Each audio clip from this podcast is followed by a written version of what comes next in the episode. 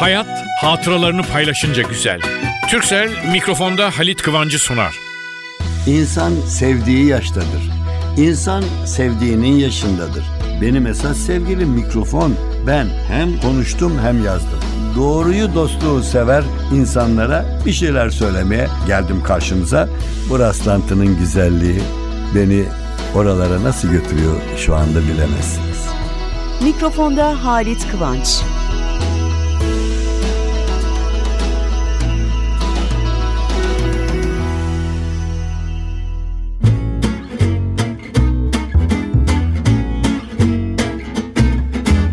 Merhabalar. Ee, hepinize gönülden selamlar. İlk defa beni böyle göreceksiniz. Artık ben çıldıracak haldeyim. Olmaz böyle şey. Vallahi billahi olmaz. Yani ben programlarımın içinde güzel Türkçe, güzel Türkçemiz diye bir bölüm koyuyorum ki Türkçe'de bazı hatalar yapılmasın.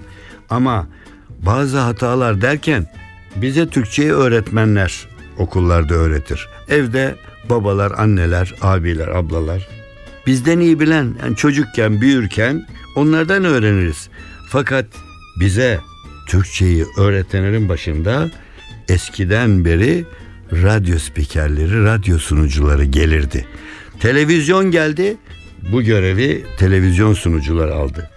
Tabii tiyatroda bunun bir bölümüdür ama tiyatroda taklitli falan roller yapıldığı için bazen taklit yanıltabilir. Ama radyo spikeri ama televizyon sunucusu Türkçeyi doğru konuşmak zorunda. Ben not ediyorum artık neredeyse kitap olacak.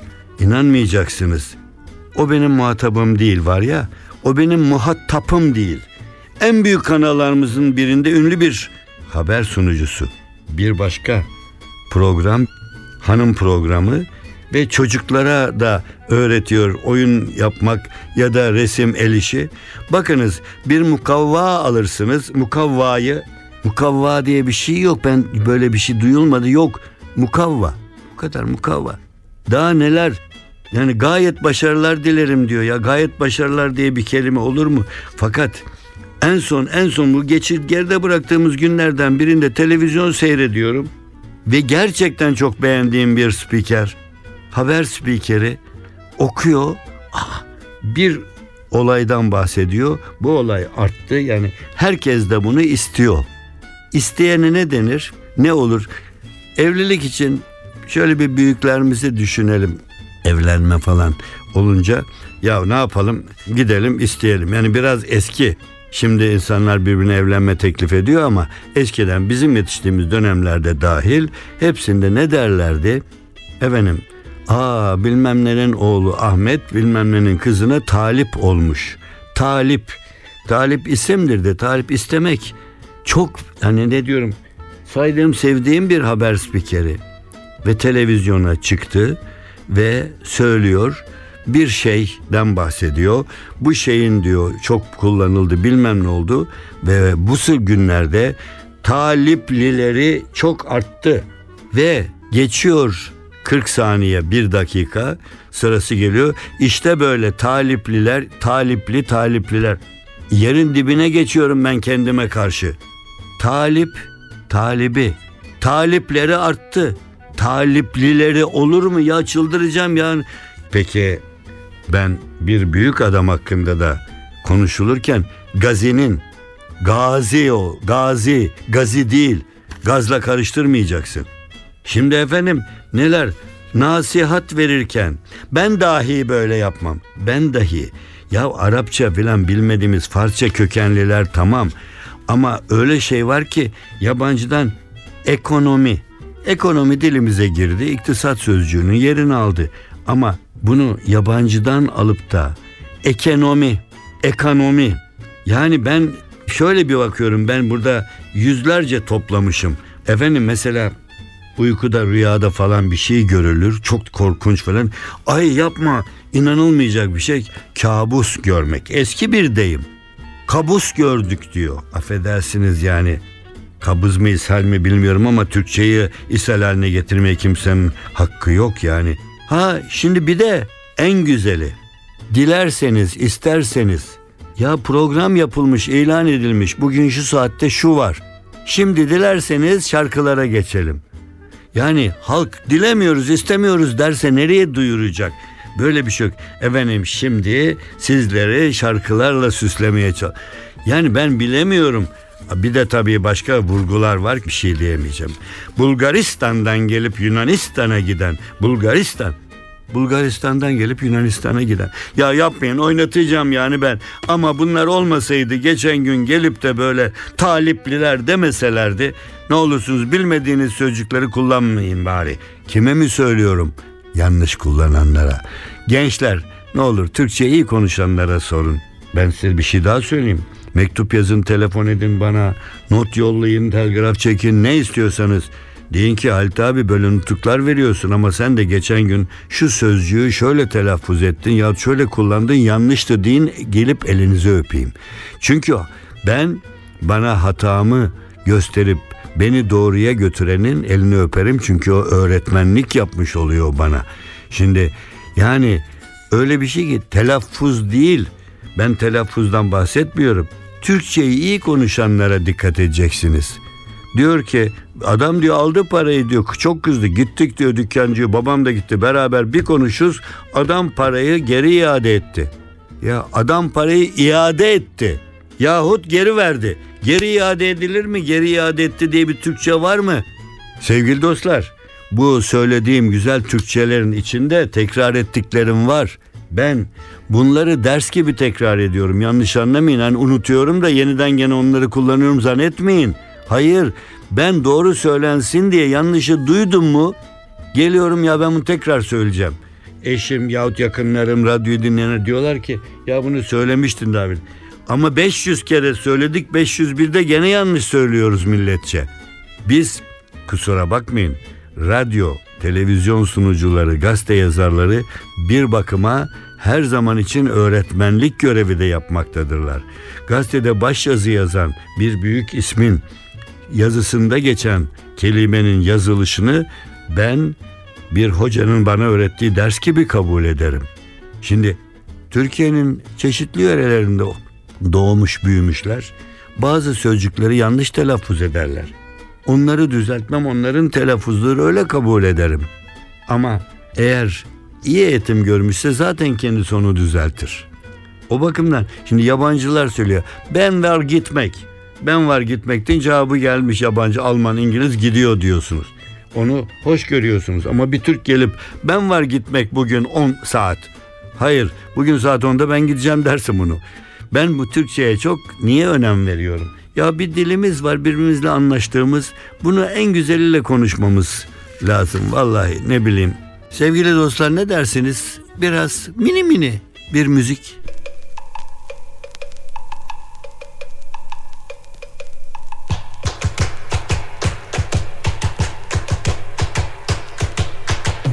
NTV Radyo.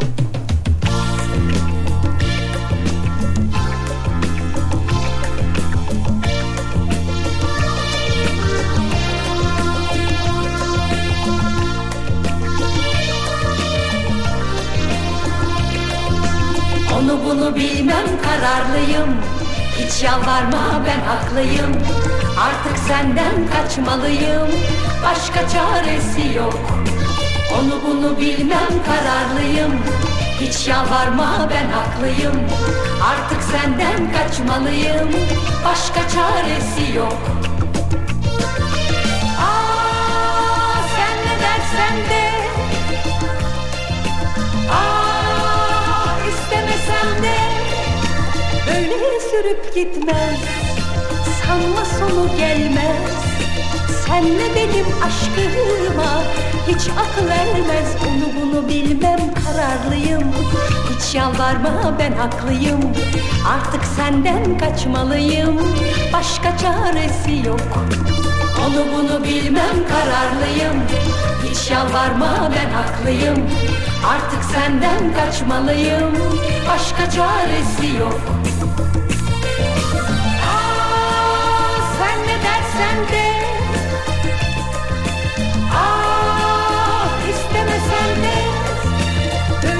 sürüp gitmez. Sanma sonu gelmez.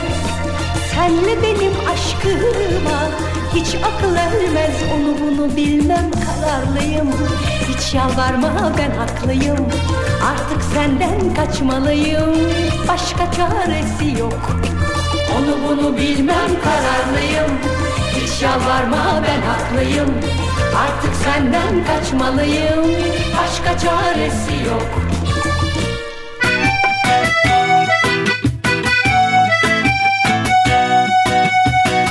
Türkcell'le Halit Kıvanç hatıralarını paylaşıyor.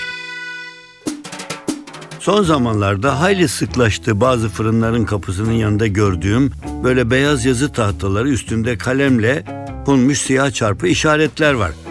İlk rastlayışta merak edip sormuştum. O fırından alışveriş edenler bir ekmek alıyorlar veya iki ekmek alıyorlar. Onun yanında bir bazen iki ekmeğin parasını da fırıncıya bırakıyorlarmış. Niçin mi? Maddi sıkıntıda olanlar gelip para ödemeden ekmek alabilsin diye. O tahtada da kaç kişi bıraktıysa onların işaretle miktarı gösteriliyormuş. Bunu öğrenip fırıncıya aldığı ekmeğin parasından fazlasını bırakanlar da her gün çok daha artıyormuş. Nasıl mutlu oldum bilseniz. Şimdi böyle bir levhanın asılı olduğu bir fırının önünden geçerken nasıl nasıl nasıl mutluluk duyuyorum. Ekmeğini tanımadığı insanoğullarıyla paylaşanların varlığını öğrenmenin mutluluğu bu. Ne doğru demişler. Hayat paylaşınca çok daha güzeldir diye.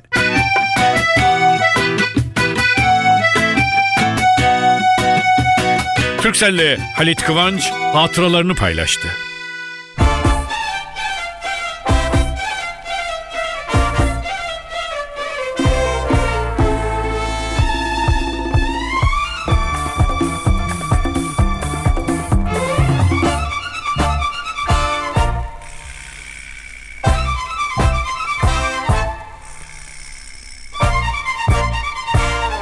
NTV Radyo.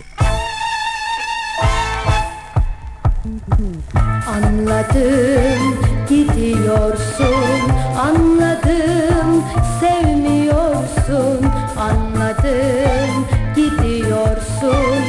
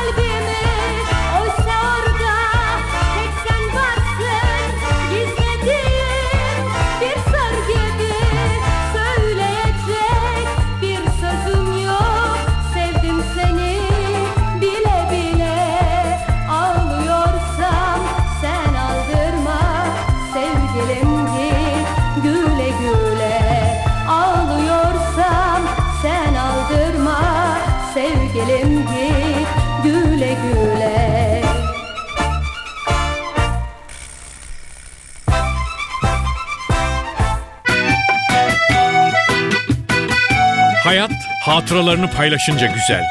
Türkcell'in sunduğu mikrofonda Halit Kıvanç devam ediyor.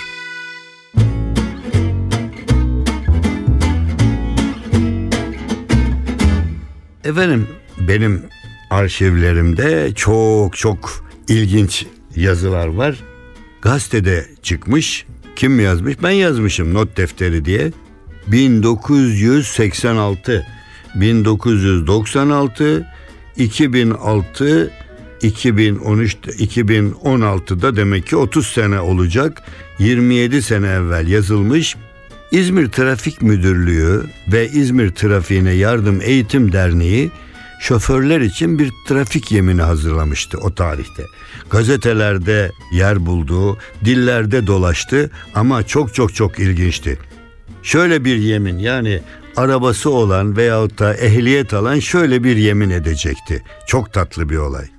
Bütün trafik kurallarına uyacağıma, aşırı sürat yapmayacağıma, alkollü olarak araç kullanmayacağıma, araç geçme yasaklarına uyacağıma, yorgun ve uykusuz olduğum zaman yola çıkmayacağıma, ehliyetsizlere oto kullandırmayacağıma, arızalı ve eksik teçhizatlı oto ile trafiğe çıkmayacağıma, olabilecek bir kazayı önlemek için kusurlu olsalar dahi yayalara ve diğer taşıt kullananlara geçiş hakkı vereceğime, park yasağı bulunan yerlerde park etmeyeceğime, ruhsatnamede belirtilenden fazla yük ve yolcu taşımayacağıma, gereksiz klakson çalmayacağıma, havanın karardığı zamanlardaki seyrim esnasında karşılaşmalarda kısa huzmeli farla seyredeceğime, dönüşlerde mutlaka sağ ve sol sinyallerimi kullanacağımı yemin ederim diye resmi bir yazı. Tabii gülen de oldu, çok doğru diyen, tasdik eden çok daha fazla oldu. Ben de dayanamadım. O zaman gazetedeki köşemde aynen şöyle yazmışım bakın. Daktilonun o zaman bak ama yazı şöyle. Ben bu trafik yeminini okuyunca dayanamadım. Oturdum trafik yemini 12 maddeydi ben 13'ten başlayıp 24'e kadar devam ettim. Oturdum daktilonun başına. Neler mi yazdım? İşte 13. Yanımda genç bir kızla gezmeye çıktığımda sol kolumu pencereden çıkarıp kendim de hafiften sola yaslanarak yüzüm kıza dönük sohbet ederek araba kullanmayacağıma. 14. Yağmurlu havalarda su birikintilerinden geçerken lüks arabamı hızlı sulara sürüp orada bekleşen orta direk yayalara çamur sıçratmayacağıma. 15.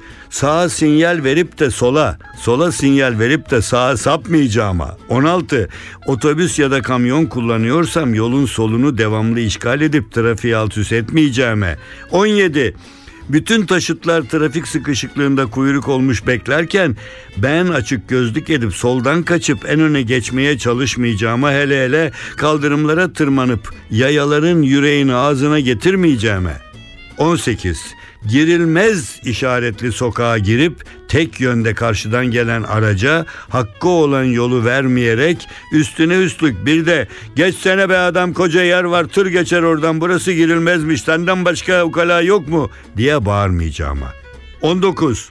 Park ederken yanımdaki yerlere başkalarının da park edeceğini düşünüp onlara da yeter yer bırakacağıma. 20. Zemin katta oturan zaten pek güneş göremeyen biçare vatandaşları arabamı onların penceresi önüne park ederek büzbütün karanlığa boğmayacağıma. 21. Yol dolu olduğu halde önümdeki arabadan ışıkla veya klaksonla boyuna yol istemeyeceğime. 22. Kırmızı ışık sönüp de daha sarı yanarken önümdekine klaksonla hadi yürü hadi yürü be adam diye mekanik sövmeyeceğime. 23. Yakınımdan geçen arabaların sürücülerine kör müsün lan diye bağırmayacağıma. Ne diyeceksiniz devam edeyim mi? Hadi siz devam edin. Siz kendine güvenen bu yemine devam etsin. Çarpılmaktan korkmayın. Vallahi değil. Yemini etmezsek çarpılacağız. Vallahi Allah çarpmadan önce arabalar çarpacak bize. Onun için Allah hepimizi korusun. Vallahi ben ne yalan söyleyeyim sizi neşelendireyim diye düşünürken belki arada tabii güldünüz ama razıyım gülün fakat trafiğin de yüzünün gülmesine yardımcı olalım. Bütün bu söylediklerim o kadar çok tekrarlanıyor ki hadi çok nutuk verdik ama niye söyledim biliyor musunuz? Tatlı tatlı oturuyoruz konuşuyoruz. Bunların arasında bu sıkıntıları da hatırlayalım da başkalarını da sıkıntıya sokmayalım dedim. Haksız mıyım?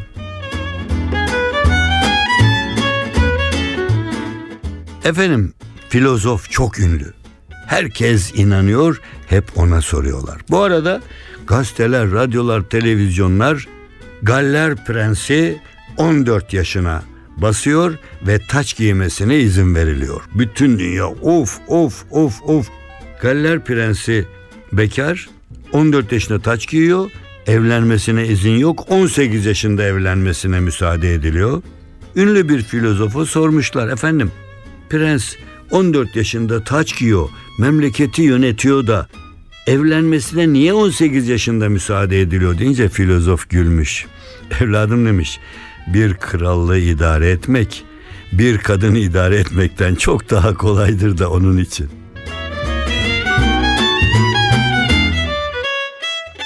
Sevgili dostlar dünyada en güzel şey nedir? Üç harf. Bir düşünün bakalım şöyle erkekle kadın arasındaki en güzel üç harf ağla başlıyor. Aşk. Aşk için neler söylememişler. Ama benim en sevdiğim hangisidir bilir misiniz? Aşk aksırık gibidir. Ama devamı var. Aşk aksırık gibidir. Ne zaman geleceği belli olmaz ve çoğu kez de tutamazsınız aksırığınızı.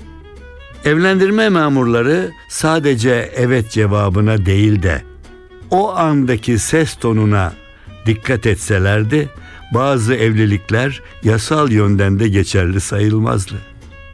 Aşk çok güzel bir renkli çiçektir. Ancak çoğu kez uçurum kenarlarında yetişir, koparması çok zordur. Aşk bir çorbadır.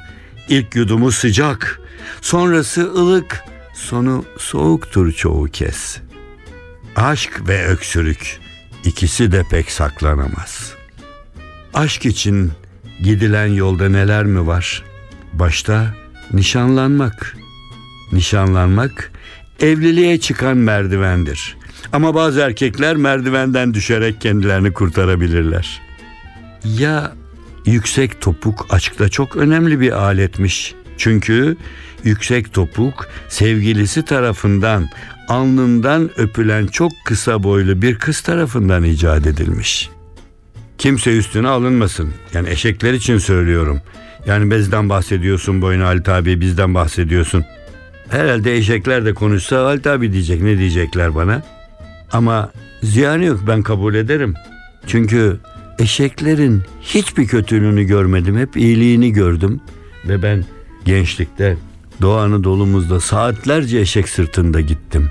Hiç unutmam. Onun için eşekleri o kadar severim ki zaten hayvanları çok seviyorum. Onun için hatta onlar için bile oturdum, kitap yazdım, topladım bir şeyler. Özellikle eşekler. Eşekler bizim için seferber olur. Hiç ses çıkarmadan dediğimizi yapar. Biz hala kızdık mı birbirimize eşek hatta babalara edilen küfürleri de eşeğe dahil ederiz. Olacak iş değil ya. Vallahi samimi söylüyorum.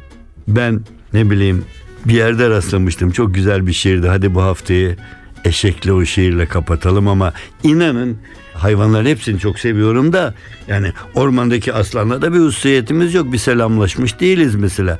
Ama eşeklerle her dakika beraber oluyoruz. Bakın işte o mecazi manada söylemiyorum canım. Gerçek eşek olan eşekler yani onlar çok masum. Hiçbir kötülüklerini görmedik. Bütün sövgüler yani eşeklerin avukatı olabilirim. Kabul ediyorum. Ne güzel bir şiir bu. Eşeklere mahsustur şiirin adı. Eşeklere mahsustur diye yazmışsın arkadaş. İyi de kime yazdın arkadaş? O ki eşektir, okuma yazma bilmez. Yok, okur yazar bir eşekse de ona zaten laf kar etmez. Onunla hiç baş edilmez demiş adam. Vallahi bilmiyorum. Bunda evvel bir kere daha okumuştum zannediyorum. Ben eşekleri seviyorum. Çünkü bazı şeyleri bizim eşek diye kızıp eşek diye alay diyeceğimiz bazı şeyleri insanlar eşeklerden çok daha fazla yapıyorlar. İsterseniz şöyle bir düşünün rastladığınız hatta yaşadığınız bazı olaylar, bazı insanlardan gördüğünüz davranışlar. Hadi hadi yani dostları sinirlendirmeyelim ama eşeklere de selam gönderelim. Sevgili dostlar her tarafa böyle sesleniyoruz. Ama inanın ki başta eşekler olmak üzere hayvanlardan o kadar çok yardım görüyoruz. Karşılığında bizden para pul istemiyorlar, dedikodu yapmıyorlar, hiçbir şey. Valla bazen bakıp bakıp da eşekler kadar acaba iyi yaratık değiliz diye düşündüğüm oluyor. Siz de düşünün bakalım isterseniz yazın bana. Efendim haftaya buluşuncaya kadar her şey gönlünüzce olsun, yüzümüz hep gülsün. Hayat hatıralarını paylaşınca güzel. Türksel mikrofonda Halit Kıvancı sundu.